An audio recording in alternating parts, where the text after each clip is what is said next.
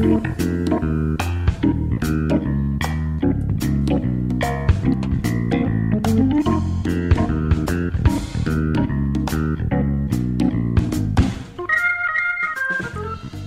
曜日の午後7時半になりました。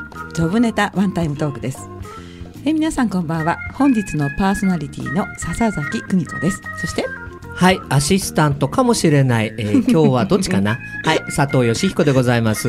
義彦さん、先月の、うん、あの8月の庄司さんとの、はい、男性2人の会話あれすごく良かったです。ありがとうございます。なんかいいノリでしたね。漫才みたいな感じで。なんか自分でもそんな感じのノリでやってましたよ。そうですか。はい。だからね、うん、まあアシスタントもいいんだけど、うん、またメインでね、義彦さんの話聞きたいなと思って今日やってきたんですけれども。ありがとうございます。ということは来月も引き続きやるのかな？はい、番組は続きます。ちょっと趣旨は変わるんですけれども、うん、またね一緒にやれたらいいななんて、ねはい、ちょっと思いますよね、はい、今日もよろしくお願いいたします、はい、お願いします。はい。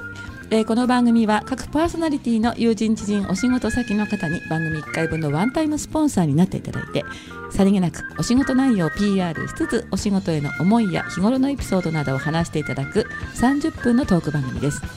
番組の収益は障害や難病などハンディキャップをお持ちの方の就労支援に使われています内容はブログ、ポッドキャスト、YouTube で9月ぐらいに順次配信しようと思いますので、えー、もう一度お聞きになりたい方やエリア外の方は9月になったらですね 番組名、はい、ジョブネタワンタイムトークで検索してください。いいのかこれで。はい、えー、本日は仙台市太白区長町三丁目の FM 太白のスタジオから今日はね収録でお届けします。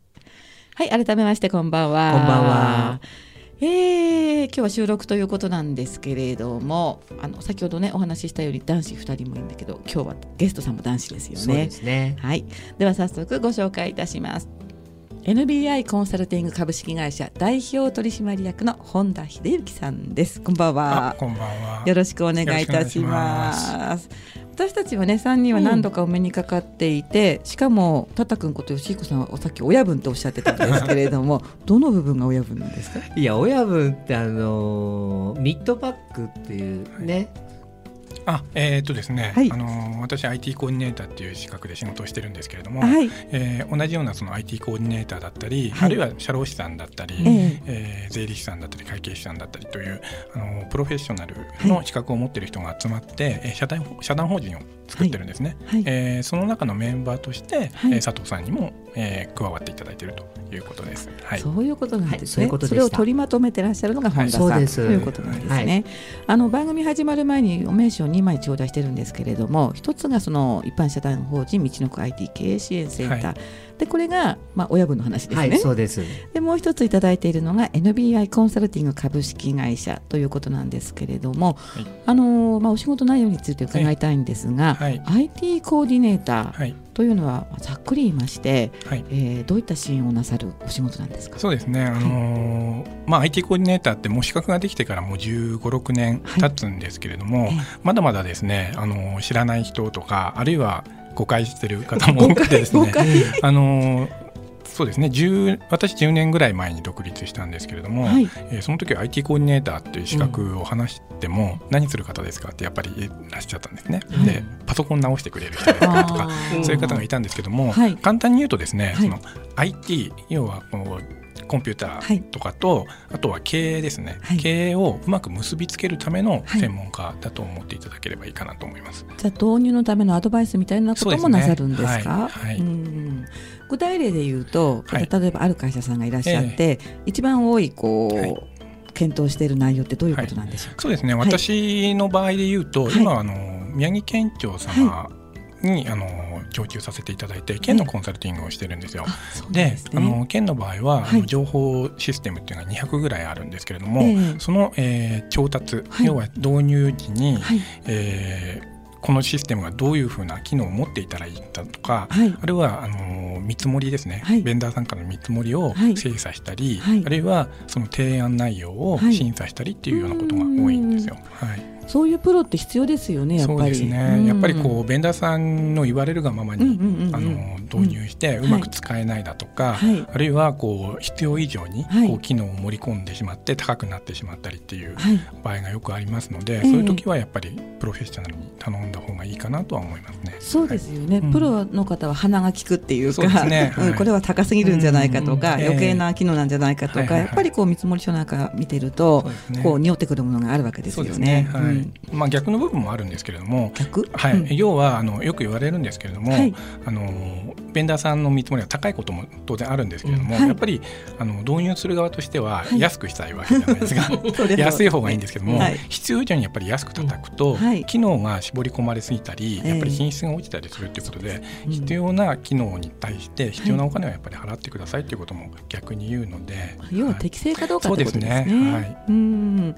民間の企業さんの支援もされるんですか？そうですね。最近はですねあの、あんまりしてなくて、まああの研修とかがやっぱり多いんですけれども、はい、民間の場合は。研修、はい、私はですけども、はい、はい、同じような仕事をしている方はやっぱり民間がどっちかというとメインですね。はい、例えば研修ってどういった研修なんですか、あやっぱりそういった調調達の研修だったり、多いのはですねセキュリティとかの研修が多いですね最近だと。セキュリティ。情報セキュリティですね。はい、なるほど、はい、あとは最近のトピック的なものでいうとマイナンバーだったり、はい。はい。そういったものがやっぱり多くなってきますね。そうですか、マイナンバーなんか大変だったんじゃないですか？そうですね。まだこれから大変になると思う。あもうあの導入がされているところも多いんですけれども、はい、やっぱり一番これから年末にかけてがまず最初のピークなんじゃないかな、そうかそうか、まだまだ導入してどう使っていいかわからないっていう会社さんも多いと思うので、はい、それが年末にやっぱり年末調整だったりっていうことで、はい、どうとくるんじゃないですかね。はい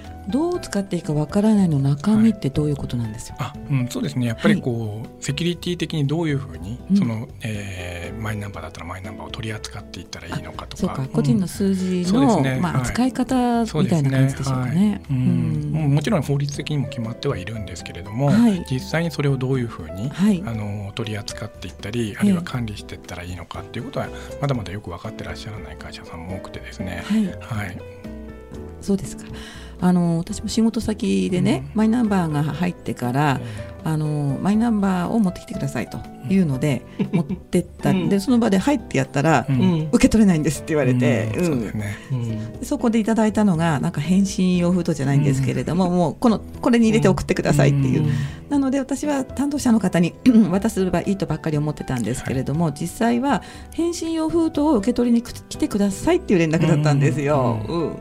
からああそうなんだ。今だんだん変わってきてるんだなと思いますよね。はい、そうですね。まあ今お話ししてわかるように、はい、今コンピューターの話って出てないじゃないですか。うん、要はそうですね、うん、はい。要はその使い方そのものっていうことをきちんと分かっていないと、はい、IT ってうまく使えないので、そのこう意気通貫したコンサルティングっていうのが IT コーディネーターの仕事なんですね。はい。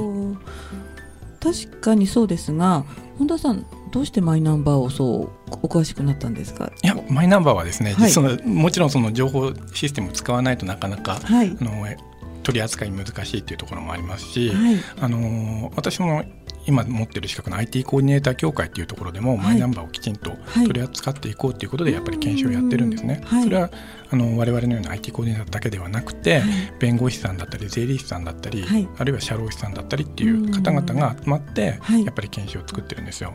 で先ほど話が出た道のく IT 経営支援センターもまさにそういうような、あの各部門あ各こう分野にですね、えーこう強い専門家が集まってお客様のために本当に役に立つ仕事をしていこうということで、えー、今やってます。そうするとプロ集団ですね。そうですね。プロの集まり、はい、プロですね。一応私もプロですよ。そうですか。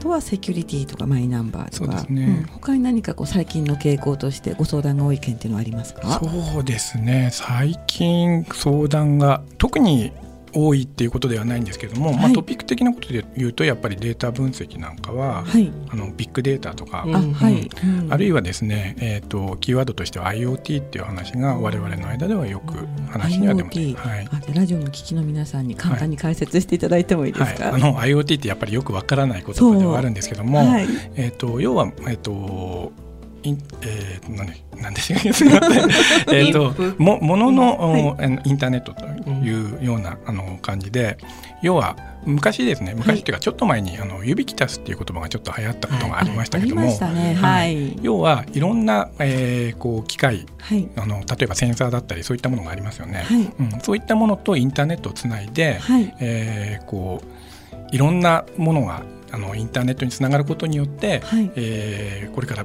まさにこうえー、便利な世の中にもっとしていこうっていうそういう動きだと思っていただければいいかなと思います。IoT っていうんですか。はいそうそう私今年の5月にね、うん、ちのあの電力メーターもスマートメーターになりまして、うん、うちほら古いから多分今交換時期なんですけれども、昨年からね交換期限が来た人はスマートメーターっていう次世代メーターに今なってるんですけど、それって電気の使用量を電力会社に送るんですよね30分に1回ね。で契約すれば B ルートっていうサービスがありまして、それは電力会社から今度フィードバックもしてくれると。そうすると今まではその電力使用量なんて検診の人が来て1か月に一遍、うん、このぐらいって知るだけだったのが、やっぱりあの30分に1回ほぼリアルタイムでお互いにこうデータのやり取りができるわけですよね。まあ、そんなふうに世の中って、この一つのデータをデータで終わらせるんじゃなくって、ね、こういろんなこう使い方とかになっていくんじゃないかなって、そうい。うことを思うんですよ。まあ、事業なんかもそういうことですよね。そうですね、はいうん、なるほど。なかなか面白いですよね。ね私もそういう分野の話が、ね、好きなのでねはい、まあ、後半も詳しくおそ、はい、えー、教えていただこうと思うんですけれども、はい、この辺でね、まあ、一息つく意味で曲をおかけしたいと思います。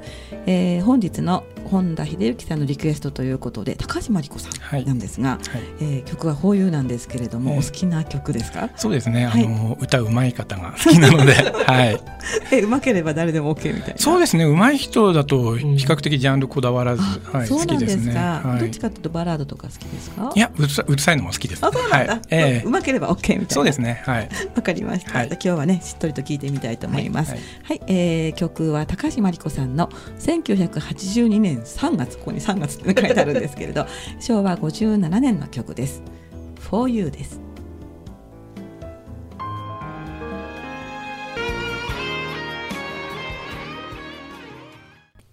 はい、お送りした曲は高橋真理子さんの For You 1982年のヒット曲でした。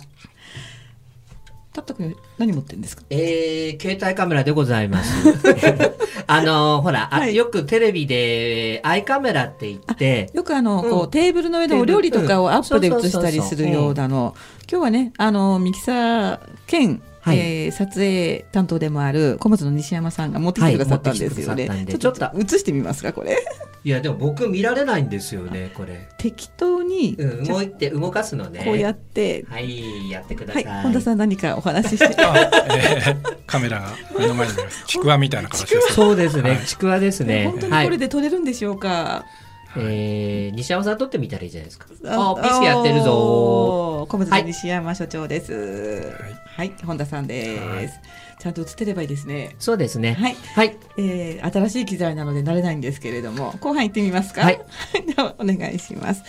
えー、さっきあのセンサーの話ということが出てですね、はいうんえーはい、あの農業分野でもセンサーっていう話で、ちょっとピンとこなかったんですけれども、どんな使われ方なんですか？そうですね。あのいろいろとこうあのデータって農業の分野でも出てて、うん。はい、あの例えば日照時間とか、はい、温度だったりするっていうのはすぐ分かると思うんですけども、はい、例えばハウスだと二酸化炭素の濃度だったり、あるいは土の酸性度だったり、まあ、そういったいろんなデータがありますよね。で今まで、あの農業農家さんの,、あの経験のある方に頼っていた、その勘でやっていた部分がこうデータにこう蓄積されて、でどういう時にこう収穫量が上がるかとか、そういったような分析もされてるみたいですね。はい、じゃ計測器があってそうですね、それをなんか通信の仕組みを使って、ね。はい、どっかに送るわけですよね。で、ね。はい、分析をしてっていうことなんですか。そうですね、それはすごい普及してるんですか？もうすでに。いやなかなかですね、あの機械も高いので、はい、センサーが高い。センサー部分も高いですし、そうですね。そのシステム自体も結構高かったりするので、はい、あのいろんなベンダーさんがこうそれを安くするっていうので、はい、あのこう自治体とか、はい、あの行政の方に売り売り込みみたいな。したりしてますけど、はい。じゃ実際でも欲しいなっていう、これは役に立つなっていうシステムはあるわけでしょ？そうですね。はい。こう特徴ってあ、うん。そこはあまりやらないところってさっきおっしゃいましたっけ？そうですね。私自身はやらないんですけれども、うん。はい。はいただ関わりはちょっとそうあると。ですね、あうん。の先ほどちょっと助成金という話をしましたけれども、あの助成金の審査なんかもはい私したりすることもあるので、はい。そういうこう提案書だったり、はい。そういったものは見る機会はあったりしますね。なるほど、はい。うん。やっぱ違いって出るもんですか？そうですね。結構出たりもしますね、うん。やっぱりでも中小企業向けっていうはいもののこええ。う審査がやっぱり多いので、はい。やっぱりコストをなるべく落とそうっていうええ。ええあの会社さんが多いですね。そうなんだ、そうか。じゃあいろいろこう最新のところに関わってるっていう感じがすごいしますね。そうですね。いろんなところに関わらせてもらってるんで、うん。えー非常に面白い仕事ですね。うん、話はい。面白いですもんね、そうですね、うん。はい。でところで、はい。IT コーディネーターって、はい。今でも、まあはい取れる資格なんですか？あもちろん、ええ。あのー私もその IT コーディネーターの研修のインストラクターもやっていて、はい。大体年に2回ぐらいこのケース研修っていうのをやるんですね。はい。で今度も、あのー12月ぐらいからですかね仙台では、はい。はい。研修をやることになってます。はい、うーん。どんな人たちが来るんですいろんな方が来ますよ。でもやっぱり多いのはですね、はい。あのー IT ベンダーのはい方が多いんですけれども、はい。もちろんその他にもですね税理士さんだったり、はい。もともとあのコンサルやってる、はい。あの中小企業診断士みたいな人だったり、うん。そういう方が多いですね。うん。はい。もうね好きで興味がないとはい。来ないですよね、うん、まあそうですね。ただ、うん、いや、はい。同じ社労士さんとかね、ええ例えばそのいろんなね、うんあの専門家がいても、はい。そういうの全くダメっていう人も中にはいらっしゃるじゃないですか。でもそういうの得意っていう人は、うん。やっぱりそのもう一つ資格としてねあった方がいいのかなってこう、ちなみにどうして目指されたんですあか私はもともとですね、はい。あの SE をはい。やっていまして、ええで、えっ、とやっぱりものづくりはい。ししていくっていうだけではなくて、はい。まあ、よよりこう上流の方だったり、あるいはお客様とはい。直接こうつながっていきたいなっていうのがあってコンサルっていうはい。ことを考えてたんですね、その中でその IT コーディネーターっていう資格が作られたっていうことで、はい。あこれはいいなということで、はい取ったんですね。はい。ええ。取るとやっぱり違いますか？そうですね、まあ、もちろんこう人にはよるんですけど 資格だけで食べていけるわけではないので うんただその考え方自体は非常にこう役に立ってます。はい。ん。興味あるんですけど、ええ。実際その研修ではどういったことを教わって試験なんかもあるんですか？試験もありますね。はい。難しいとか、試験そんなに難しくないですね。そうなんですか、はい。うん、か人によりけりかもよ。もしれないけどはい、ね、もう5割ぐらいは受かるんで。あはい。ーあと教わる内容っていうのは？あえっとですね、その研修の中では、はい。あの一応ケース研修ということで、はい。あのお客様が抱えているはい。課題を、ええ。あのシミュレート的なあのロールプレイ的に、はい。あのやっていくんですね。こういう、うん。あの課題を抱えているお客様がいるんで、はい。どういう戦略を立てていって最終的にどういったシステムを入れていくかっていうところをやっていきます。え。ー、なんか難しそうですねやっぱり、うん難しいと思う方もいるんですけども非常にこう面白い研修だと思いますね。うん面白い。はねベースあえ？あれあれ？そうあ僕は教えてたもん。あのプロジェクトマネジメント系で僕そういうの教えてたんあれ？で。吉久さんももしかして IT コーディネーターですか？いえいえ、僕は取ってません。あでもプロジェクトマネジメントはやってるんですよ。あとね、職場の S では SE もやってたので、はい。実は。変な人なんです。自ら変な人ってい。うんですか、なるほどね。だったら本当に経営に関わる感じがやっぱりしてきますよね。そうですね。あの、うん。事業戦略のところからやっていって、はい。まあ、先ほど佐藤さんがおっしゃってたプロジェクトマネジメントもその一部としては入ってるん入ってですね。るんですよ。はいあ必須科目なんですか？必須科目それも学ぶと。それも学びますね。うーんじゃあ経営と IT とっていうところで、そうですね。はい。そう考えてみるとパソコン直すのとは全然違いますよね。むしろそういった現場の方にはあまり出ないので、物をい。じったりとかっていう感じではないですね。ですね。はい。うん。でも今でもあまり知らない方はいらっしゃるわけでしょ？そうですね、まあ、以前に比べればだいぶ、知ってもらうようになってるんですけれども、はい。うん。はい。なんかほら、外国でも、あの、IT コーディネーターっていう資格持ってるというだけで結構。あそうですね、うん。あの特にこう、うん、アジア系の方では、はい。あのまず日本のプロシェプロフェッショナルの資格っていうことで、まあ、はい。それだけでかなり信用は得てるみたいで海外の方で、うん。あの頑張ってらっしゃる IT コーディネーターも結構いらっしゃるみたいですね。それは日本で受けてってことですか？日本でもちろん受けてですね。受けてはい。でそれを持ち帰って、はい。でまあお国で生かすという感じですか？あっていうかですね、はい。日本人の方が海外に出てっていう感じですね。そういうことねはい海外のプロジェクトはいに従事するときに、ううんん。IT コーディネーターの資格がありますよっていうことを一目置かれる。はい、っていう感じですね。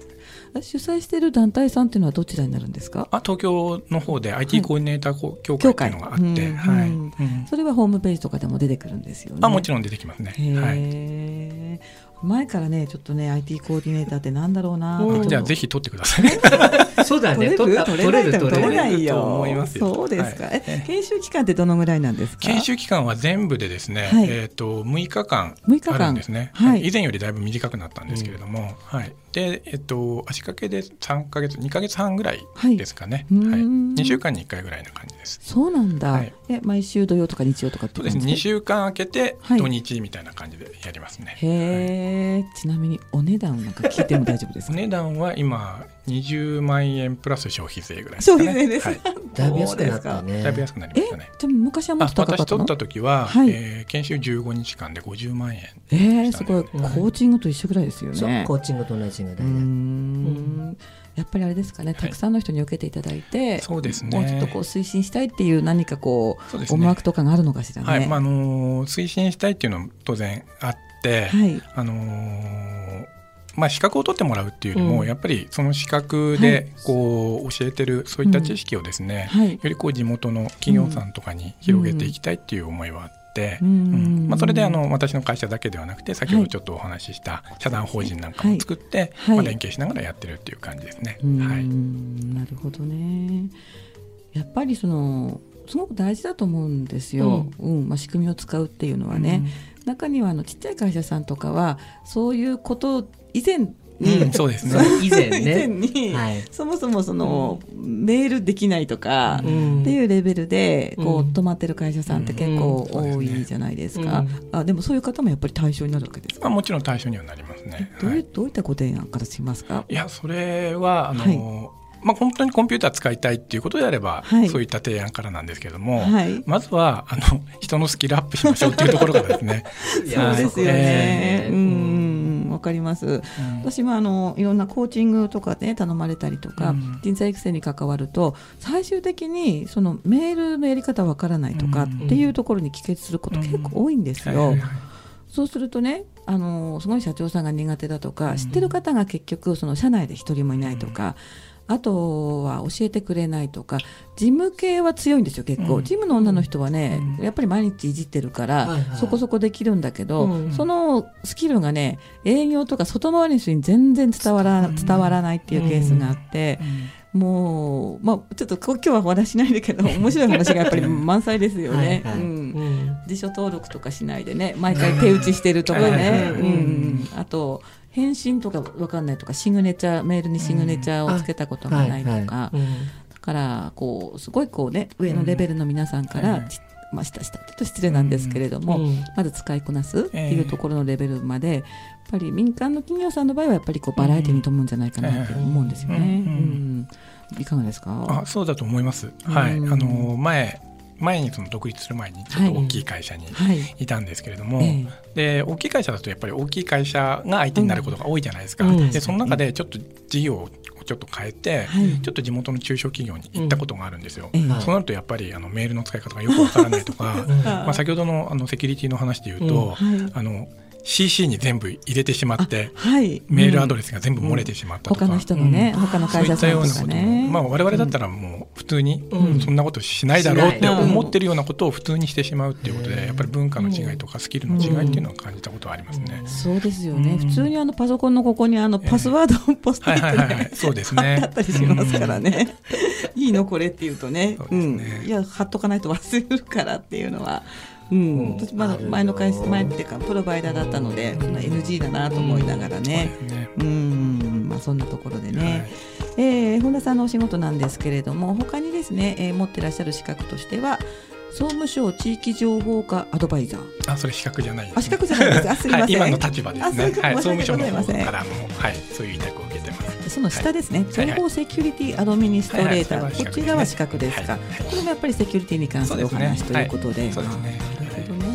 じゃたくさんの企業さんがやっぱりね本田さんの、まあ、力でこう IoT ですか、はい、はい、そういったものをね仕事に生かせるようになっていただければね、ね、いいなと思うんですけれども。はい今日は本当にありがとうございます。はい、まあ話してみていかがでしたでしょうか？えっ、ー、といろいろ楽しかったですね。あこちらも、はい、もっともっといっぱい聞きたいですよね。えー、ねなんかお二人は二次会があるっていうことなんですけれども。はい、今日はどうもありがとうございます。はい、どうもありがとうございましはい、来週は9月22日は、えー、藤井洋平さんということですね。すはい、えー、藤井洋平さんのお話を伺おうと思います。皆さん本日どうもありがとうございました。はい、また来週をお楽しみに。